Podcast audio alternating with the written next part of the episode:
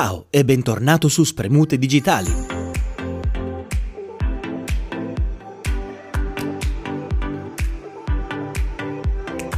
Finalmente parliamo di italiani.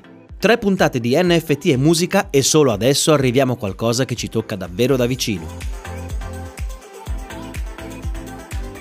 Achille Lauro è stato il primo e si è portato già molto avanti nel campo degli NFT, firmando un accordo con Gianluca Comandini, fondatore di Assobit. L'idea alla base della collaborazione è quella di puntare le nuove forme di business legate a questa tecnologia. Così facendo si cercherà anzitutto di sponsorizzare le opere di vari artisti del nostro panorama musicale e in secondo luogo si cercherà di creare dei progetti di sviluppo futuri in favore della categoria. Tra gli altri c'è Mahmood, che attraverso i token lancerà Ghetto Olimpo. Per l'occasione sono state create delle videoanimazioni legate a degli avatar ispirati ai brani del disco e molto altro materiale per il progetto musicale. Il prezzo per un singolo avatar è di 299 euro e includerà anche la versione fisica del disco e molto altro.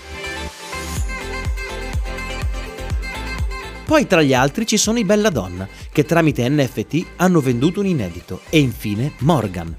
Ma quindi, avendo parlato dei rischi e delle problematiche per tre puntate intere, che ci si guadagna dalla criptomusica? Ci sono dei vantaggi? Ovviamente sì.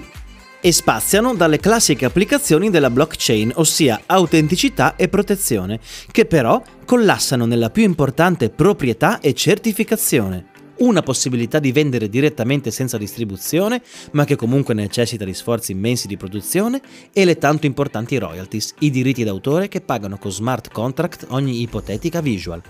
La questione, vista nell'ottica dell'innovazione, è interessante, ma nel garantire una base concreta di lavoro agli artisti lo è forse anche di più. Detto questo, nella prossima puntata concludiamo con i rischi della tecnologia e questa rubrica sarà, ahimè, finita.